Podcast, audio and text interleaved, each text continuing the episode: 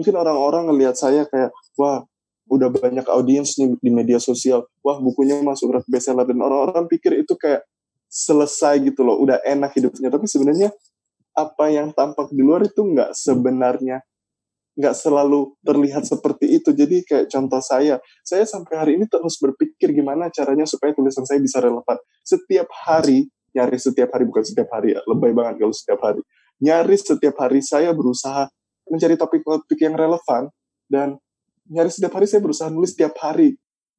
Kadang saya juga kayak ada kekhawatiran-kekhawatiran yang nggak perlu ya sebenarnya. Kekhawatiran kayak apakah saya masih bisa nulis di buku ketiga kayak buku-buku sebelumnya apakah buku saya bisa laku seperti buku sebelumnya yang mana itu kekhawatiran yang nggak boleh sebenarnya ya karena jadi kayak nggak tulus gitu.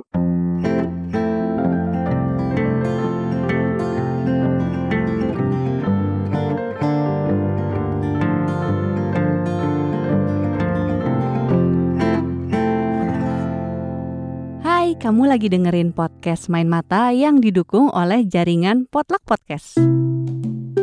Balik lagi nih, masih di segmen orang dalam dan aku masih mengobrol dengan Alfi Syahrin. Dia ini penulis yang udah nerbitin dua buku nonfiksi. Isinya tuh ngomongin tentang insecurity. Waduh, siapa sih yang gak pernah insecure ya kan? Mau udah sesukses apa pun, ya insecurity kayaknya sih emang selalu suka mampir aja gitu termasuk ke Alfi sendiri. Alfi ini udah nerbitin dua buku, itu judulnya Jika Kita Tak Pernah Jatuh Cinta dan satu lagi Jika Kita Tak Pernah Jadi Apa-apa. Nah, kalau dia ngomongin soal insecurity yang umum mampir ke banyak orang di bukunya, di bab ini Alfi ngobrolin soal beberapa insecurity yang pernah dan sedang dia alami. Terus gimana caranya juga dia mengatasi itu semua? Dan Alfi ini kan juga lagi mau nerbitin buku ketiga nih dari seri Jika Kita Tak Pernah. Judulnya itu Jika Kita Tak Pernah Baik-Baik Saja dan dalam waktu dekat akan diterbitin masih sama Gagas Media. Kalau yang denger judul bukunya aja kamu udah berasa gimana gitu ya. Berarti, berarti kamu harus dengerin obrolan ini soalnya di sini Alfi ngasih bocoran tentang bakalan kayak apa sih bukunya nanti. Ya udah, yuk dengerin yuk. Oke, sekarang pengen ngomongin soal buku-buku non fiksimu nih. Oke. Kan tadi kamu bilang tiga buku ini, satu buku yang akan segera terbit ngomongin memang tentang insecurity ya. Hmm? Saya ralat sebentar boleh? Oh boleh. uh, yang jika kita tak pernah jatuh cinta itu lebih ke insecurity orang-orang perihal cinta. Jadi kayak masih aja sendiri, hmm. takut jatuh cinta lagi kayak gitu-gitu. Jika kita tak pernah jadi apa-apa insecurity orang-orang tentang masa depan, jadi insecurity-nya spesifik kan, yeah. insecure doang. Iya sih, karena memang kan ya insecurity orang beda-beda dan kalau ngomongin cinta masa depan sebenarnya itu juga sesuatu yang cukup bisa menimbulkan rasa insecure sih menurutku. Mm -mm. Kalau dari pengalamanmu nih, masalah apa sih yang sebenarnya paling sering kamu temukan di pembacamu? Jadi sebenarnya saya nerima banyak DM curhatan dan setiap saya baca ya masalah mereka berbag apa ya beragam gitu. Mm-hmm.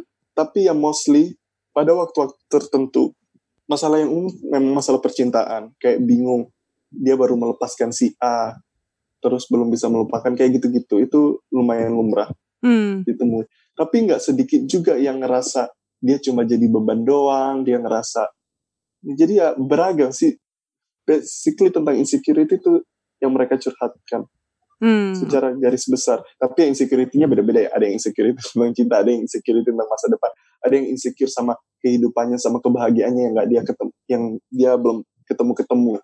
Ya cinta dan masa depan memang itu dua hal yang orang bisa relate banget sih. Uh-uh. Terus memang yang aku baca nih yang jika kita tak pernah jadi apa-apa ya. Mungkin karena buku yang jika kita tak pernah jatuh cinta, aku merasa sepertinya aku sudah bukan lewat sudah lewat ya, itu ya. karena sudah ya sudah menikah lah. Kalau yang tak pernah jadi apa-apa kan sebenarnya ya bisa dibilang tuh seumur hidup ya tentang masa depan, karir dan kamu juga kan bikin pembabakannya dari dari yang kuliah, kemudian eh dari yang sekolah bahkan. Ya, dari SMA, kuliah, mm -hmm. terus dunia kerja. Iya, terus bahkan ketika sudah sukses gitu, masih tetap ada insecurity. Iya, benar. Kalau kamu sendiri nih, sampai sejauh ini, insecurity paling berat apa yang pernah kamu hadapi? Ada sebenarnya, tapi jelas nggak bisa diceritakan ya okay. yang paling berat. tapi uh, mungkin insecurity yang bisa saya ceritakan apa ya? Uh, mungkin gini deh, hmm. insecurity hmm. yang mungkin orang-orang bisa relate lah. mungkin orang-orang ngelihat saya kayak wah udah banyak audiens nih di media sosial wah bukunya masuk bestseller dan orang-orang pikir itu kayak selesai gitu loh udah enak hidupnya tapi sebenarnya apa yang tampak di luar itu nggak sebenarnya nggak selalu terlihat seperti itu. Jadi kayak contoh saya saya sampai hari ini terus berpikir gimana caranya supaya tulisan saya bisa relevan. Setiap hari hmm. nyaris setiap hari bukan setiap hari ya lebay banget kalau setiap hari. Nyaris setiap hari saya berusaha mencari topik-topik yang relevan dan nyaris setiap hari saya berusaha nulis setiap hari. Kadang saya juga kayak ada kekhawatiran kekhawatiran yang nggak perlu ya sebenarnya. Hmm? kekhawatiran kayak apakah saya masih bisa nulis di buku ketiga kayak buku-buku sebelumnya? Apakah buku saya bisa laku seperti buku sebelumnya? Yang mana itu kekhawatiran yang nggak boleh sebenarnya ya karena jadi kayak nggak tulus gitu. Hmm. tapi ketika kita punya pencapaian tertentu kita jadi pengen mencapai yang lebih lagi gitu loh dan jadi beban sendiri itu sebenarnya. Jadi hanya karena kita punya audiens hanya karena buku kita pernah laku bukan berarti kita udah selesai. Kita malah terbebani dengan pencapaian itu. Kita khawatir kita nggak bisa mencapai hal yang sama lagi. Jadi ya itu insecurity yang bisa aku bilang sih. Tapi sekali lagi ini insecurity yang saya nggak boleh pegang sih. Karena ya saya harus tulus. Ya ya pikiran itu nggak mungkin nggak nongol sih. Uh, uh. cuman gimana caramu mengatasinya? Ya supaya itu tidak mengganggumu untuk berkarya selanjutnya. Itu gimana caranya? Uh, cara yang paling berhasil buat saya selama ini ya hal-hal yang religius berhubungan dengan religiusitas. Mm -hmm. mengingat kayak ya Allah tahu yang terbaik apa pun yang terjadi apa pun takdirnya ini nih diatur oleh Allah yang maha bijaksana yang maha mengetahui. Mm. jadi saya selalu mikirnya itu tuh. Dan saya selalu mikir Allah maha mengetahui Allah maha bijaksana Allah maha pengasih Allah maha penyayang. Jadi ya Allah punya hikmah yang saya nggak tahu. Dan saya selalu mikir ketika saya lagi merasa kayak gitu saya selalu berpikir momen-momen kehidupan saya dulu sebelumnya waktu saya belum punya kerja. Nah itu insecurity salah satu berat juga yang hmm. bisa diceritakan. Ada di buku juga kayaknya nih ya. Iya ada jika kita tak pernah jadi apa-apa. Waktu saya nggak dapat kerja saya terus berpikir saya nggak tahu harus gimana lagi karena semua tempat menolak saya. Waktu itu belum nulis di media sosial juga ya. Hmm. jadi benar-benar kayak nol banget waktu itu. Waktu itu saya di posisi yang lebih gelap dan waktu itu saya berpikir Allah maha mengetahui, Allah maha bijaksana, Allah maha pengasih, Allah maha penyayang. Saya selalu yakin Allah sedang menyiapkan sesuatu yang saya nggak tahu, entah di dunia, entah di akhirat. Jadi itu sih yang jadi pegangan saya waktu itu. Dan ternyata saya melewati masa itu dan Allah memberi balasan yang lebih baik lagi. Dan insecurity saya hari ini, saya juga berpikir hal yang sama. Apa pun yang terjadi, takdir yang saya hadapi nanti, hmm. Allah maha mengetahui, Allah maha bijaksana, Allah maha pengasih, Allah maha penyayang. Dan tentunya uh, saya berdoa kepada Allah untuk dijauhkan dari hal-hal yang saya nggak inginkan terjadi. Jadi ya tetap berdoa, hmm. berharap kepada Allah supaya nggak kejadian apa yang saya khawatirkan. Tapi ya saya juga butuh menjadi manusia yang lebih fleksibel, yang open bahwa kehidupan yang nggak selalu melulu tentang saya. Kayak ya Allah lebih tahu yang terbaik itu intinya. Karena kalau saya berpikir ah, kayak doa saya nih yang sesuai kebutuhan saya emang saya tahu apa jadi itu sih pegangan saya dan saya yakin kalau saya sedang berdoa berharap kepada Allah yang menciptakan alam semesta yang menciptakan saya dan menciptakan semua manusia di muka bumi ini menciptakan udara matahari beredar semua saya sedang berpegang berharap kepada Allah Tuhan yang menciptakan alam semesta Tuhan yang mengatur semua ini itu selalu melegakan sih oke okay. itu menjadi penenang ya karena berarti pokoknya aku lakuin yang ku bisa dan ya udah kita lihat. Uh-uh. dilepas diserahkan. Ya Bismillah. Mudah-mudahan Allah mudahkan. Ya dan aku ngeliatnya juga sebenarnya kerja keras di baliknya juga banyak loh gitu. Sebenarnya kalau dibilang kerja kerasnya banyak saya tuh merasa kayak saya masih kurang sebenarnya. Saya malah kayak malu gitu loh. Apa yang saya dapatkan sekarang tuh masih kurang usaha saya sebenarnya. Hmm. jadi saya kayak harus lebih lagi nih. Maksudnya lebih berusaha lagi karena saya khawatir saya kayak nggak deserve gitu. Jadi ya it's not as easy as it looks sebenarnya. Hmm, Tapi ya, okay. ya saya berusaha sebaik mungkin ya begitulah insecure insecure. Tapi rasanya nih insecurity-nya lebih besar mana nih ketika dulu pas belum dapat kerja sama sekarang. Pas belum dapat kerja, iya sama sekarang udah bisa dibilang bukumu banyak yang baca, kemudian kamu akan bukan harus ya sebenarnya, kamu tetap berkarya dengan track record yang sudah ada gitu. Oke, pertanyaan ini mengingatkan saya sama sebuah wawancara selebriti hmm? yang mana selebriti itu ditanya kayak kamu lebih bahagia waktu kaya dulu apa pas uh, miskin dulu? Ini jawab pertanyaan yang serupa dan selebriti itu ngejawab kayak sometimes ya kadang bahagia kadang enggak. Dan saya ngejawab apakah lebih insecure yang dulu daripada sekarang atau sekarang yang lebih insecure? Jawabannya ya enggak juga sama aja sebenarnya okay. karena insecurity saya hari ini ada insecurity lain lagi yang lebih menguras emosi jadi ya, hmm. ya pas masa-masa saya nggak dapat kerja selama tiga tahun waktu itu ya itu jadi masalah besar buat saya waktu itu tapi ketika masalah itu selesai ada masalah lain yang jadi masalah besar lagi jadi ya ya sebenarnya dibilang sama aja ya seolah saya jadi orang yang nggak bersyukur ya. Tapi saya sangat bersyukur sama apa yang Allah berikan sama saya sekarang. Hmm. dan jelas saya bersyukur buku saya laku. Jadi at least saya nggak perlu memikirkan masalah karir untuk saat ini ya. Hmm. Tapi ya ada insecurity lain yang mengurus pikiran saya juga. Jadi ya ya namanya kehidupan di dunia ada aja gitu loh. Jadi ya ya udah berserah diri kepada Allah. Semoga Allah mudahkan semuanya nggak menjawab ya. Complicated. Ya yeah. nah, soalnya buku laris pun itu jadi insecure kayak aduh buku gue selanjutnya laku ya. Karena itu ini semua bukan hal yang menjamin gitu loh. Buku hmm. saya mungkin pernah laris tapi apakah menjamin buku saya berikut berikutnya juga tetap laris? Nggak ada yang tahu. Saya juga nggak tahu. Iya nggak ada yang tahu benar jadi ya sama aja. Tapi apa yang apa yang membuatmu tetap nggak berhenti untuk melakukannya? Nggak berhenti menulis ya. Mm -mm. Ya saya ingat ini pekerjaan yang halal dan saya suka ini skill yang saya mampu dan saya yakin sih Allah nggak akan menyia-nyiakan usaha seorang hamba. Dan yang penting usaha hasilnya kayak gimana nggak harus selinier sama usaha saya. Yang penting saya berusaha itu sih yang saya pikirkan. Hmm. karena dulu ketika saya belum dapat kerja saya berusaha semaksimal mungkin ngelamar kerja saya belajar ini itu. Dan saya belajar bahasa Inggris waktu itu untuk bisa lanjut S2 lewat beasiswa walaupun gagal. Tapi dari situ saya juga belajar hasil tuh harus nggak harus selinier sama usaha kita jadi itu yang saya pegang hari ini juga hmm. yang penting saya berusaha hari ini hasilnya ya mungkin gak selinier sama usaha saya, but at least saya berusaha sesuatu. Iya dan usaha yang waktu itu kamu lakukan pun ternyata berguna untuk sekarang kan? Bener, ha, kepake juga pada akhirnya. Hmm. Nah, kalau ngomongin soal buku ketigamu nih, hmm, jika kita jika tak pernah baik-baik saja. tak pernah baik-baik saja, iya.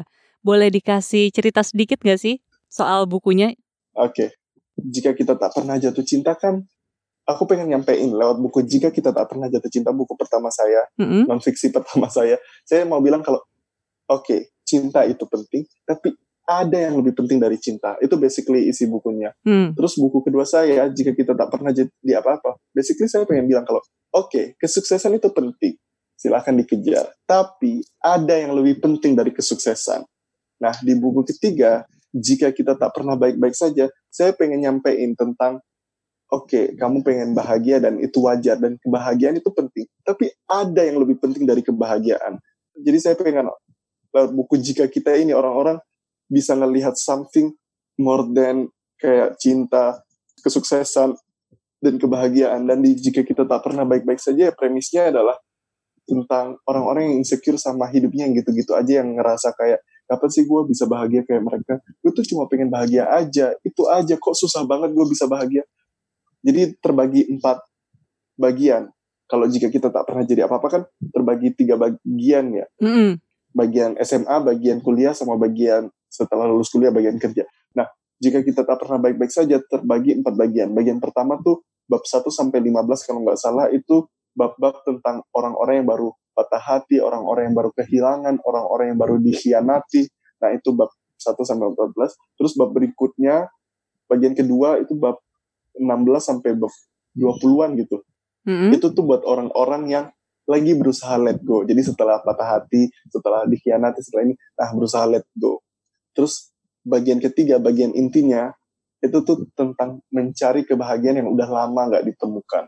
Dulu jadi orang yang bahagia, kok sekarang kayak enggak. Nah, bab, bagian ketiga ini, yang terdiri dari bab 27 kalau nggak salah sampai bab 30-an. Mm. Itu tentang mencari kebahagiaan yang udah lama nggak ditemukan kayak bab-babnya tuh kayak gini bahagia juga punya risiko terus aku cuma pengen bahagia itu aja aku seseorang yang berusaha baik-baik aja terus tapi aku merasa hampa. Aku muak disuruh sabar, tapi jangan meminta mati. Bab-bab kayak gitulah orang-orang yang hopeless sama hidupnya, yang pengen bahagia tapi udah hopeless.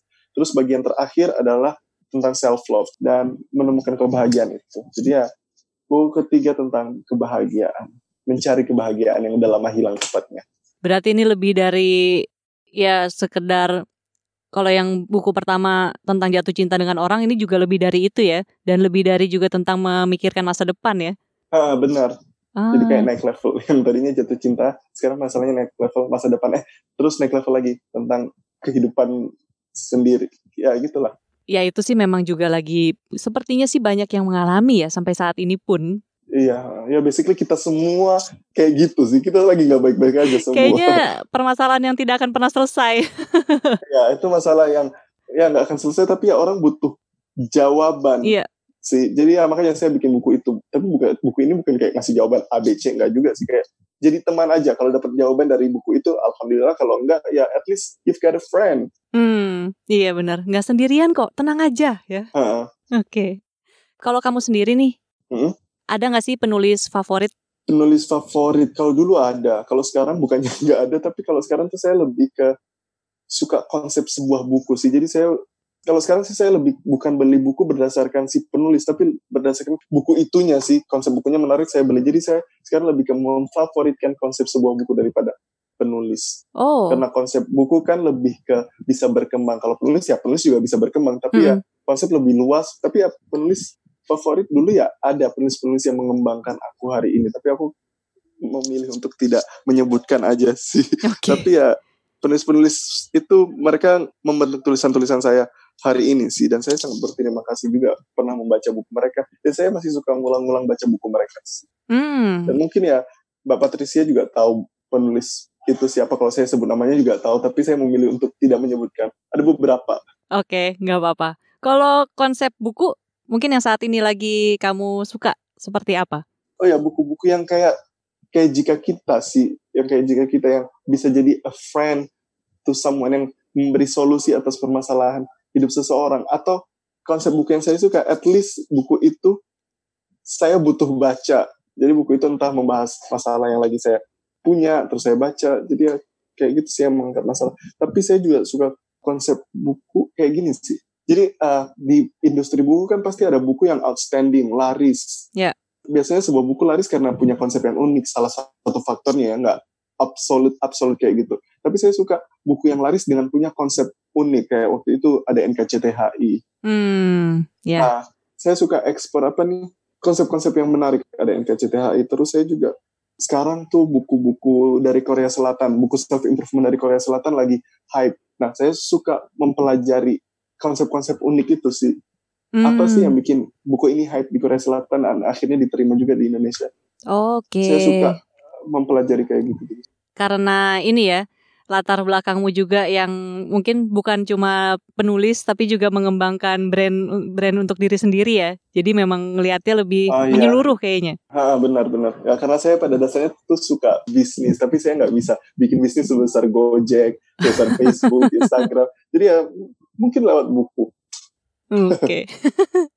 ya, nggak apa-apa lah kan nggak harus segede mereka. Yang penting secukupnya untuk kamu, ya kan? Benar. Hmm apa sih harapanmu untuk orang-orang yang membaca bukumu?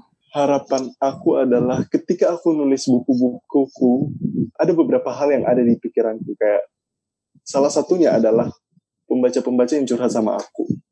Aku berharap sih lewat buku aku mereka nemu teman yang karena selama ini kan orang-orang rasa sepi nggak punya teman yang bisa memahami punya teman tapi teman itu nggak bisa memahami aku berharap sih buku aku bisa jadi teman yang memahami kamu dan mudah-mudahan kamu jadi bisa sedikit lebih tidak kesepian dan bisa menemukan sedikit pencerahan untuk hidup kamu atas permasalahan yang kamu hadapi.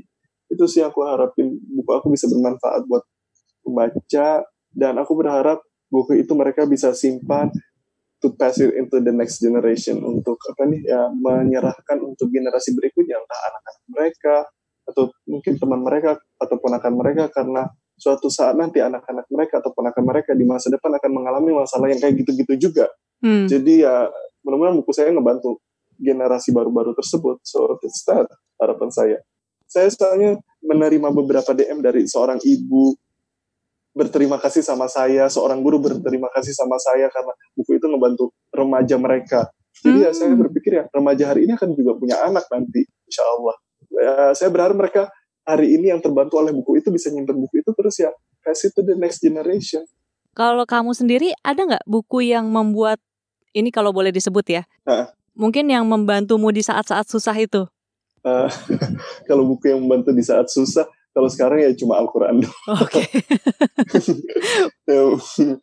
yang membaca Al-Quran artinya, tafsirnya itu yang membantu buat saya dan mudah-mudahan membantu juga buat orang-orang lain yang mendengar ini. Oke. Okay. Itu yang membantu dan itu juga inspirasi besar saya juga sih. Ya, banyak dapat insight dari situ. Hmm, oke. Okay.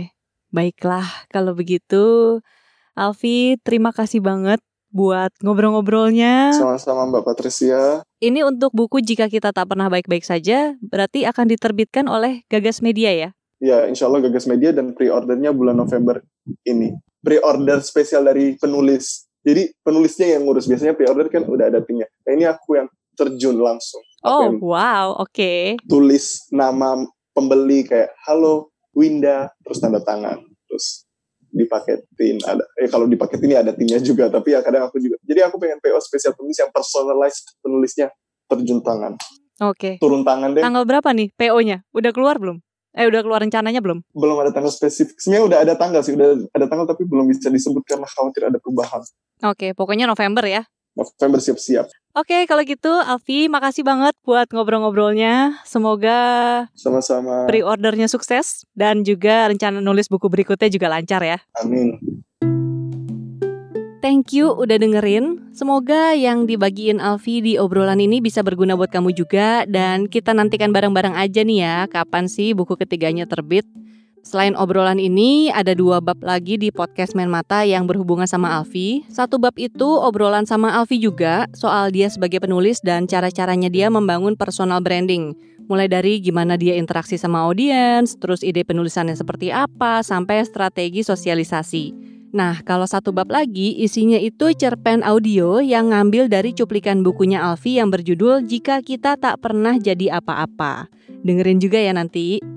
Lalu kalau kamu suka dengan konten yang kami sajikan, kami akan berterima kasih sekali jika kamu mau merekomendasikan bab ini atau podcast Main Mata secara keseluruhan ke teman-teman kamu yang suka baca buku atau suka dengerin cerpen audio. Mau kasih saran atau masukan juga boleh banget. Bisa lewat Instagram di @patricia.wulandari atau di @potluckpodcast.